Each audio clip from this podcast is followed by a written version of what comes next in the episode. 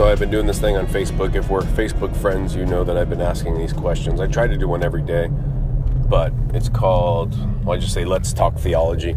And I'm up to number 18 today. And uh, yesterday I actually used one of the topics I used with you guys a while back, just about the right mindset of when we enter our church.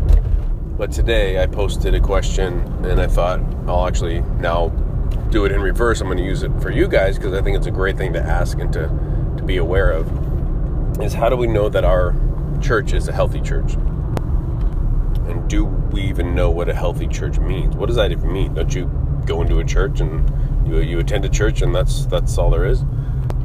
You go on Sunday mornings, you feel the warm fuzzies, you greet some people, and you go home and your work's done. But the status of church that you attend will literally make or break your growth in Christ. Now, it's not that our salvation is, is man based. I'm not saying anything like that. Um, the Holy Spirit does all the work. Um, the, the very belief that we have is only from God. But God has given us community. God has given us the church. God has given us fellow saints and heirs to join together, encourage, strengthen, correct, you know, all these things that need to be taking place in a church context. And then a whole separate issue is if you're not even a, a member of a church, and not just going to church, but actually taking their membership class, whatever that consists of, and claiming stake in that church. You are doing life with these people. You are putting yourself under the authority of that church. But before you do that, you have to make sure that that church has your soul uh, best your, the best intentions for your soul because unfortunately especially in orange county or i would even say america uh, the churches are uh, few and far between solid, healthy churches, just because it's been a, a cultural thing of know, very just weak, uh, people pleasing, seeker friendly um, type type of mindset with, with churches for you know since gosh very long time now hundreds of years. And there are no church churches that are doing it perfectly. The only perfect anything is god in heaven. But we need to make sure at least the roots of the church we attend are gospel saturated, God honoring, Christ exalting, Holy Spirit empowered churches. But before we even get there, this is where our own maturity is so very important because you won't even know what to look for if you still are just drinking milk of the faith.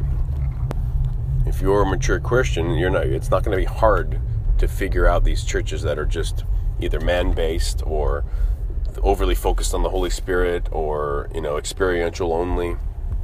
So we need to continue reading our Bibles, seeking truth, uh, seeking more gospel centered books, uh, things that will help you understand the Bible more. That's what a good book will do.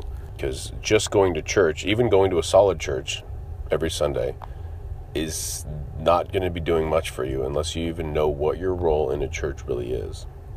So you need to be going. To, you need to find out if your church is healthy. Be asking the right questions. Uh, maybe we'll dive into this a little more.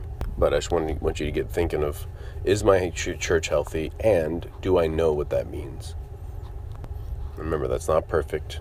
That's just mm, fallen men seeking to to honor Christ, teach the good news, to take the focus off of self and to constantly be turning your face towards Christ, I mean that's that's what's most important. Not moving too fast the application, not constantly just talking about how does this truth affect your life only, um, and never really getting to the root, never helping you see God more, never never creating a bigger uh, version of God in your head because He is immeasurably big and unexhaustibly um, awesome.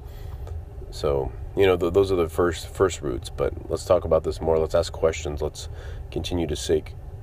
But love you guys.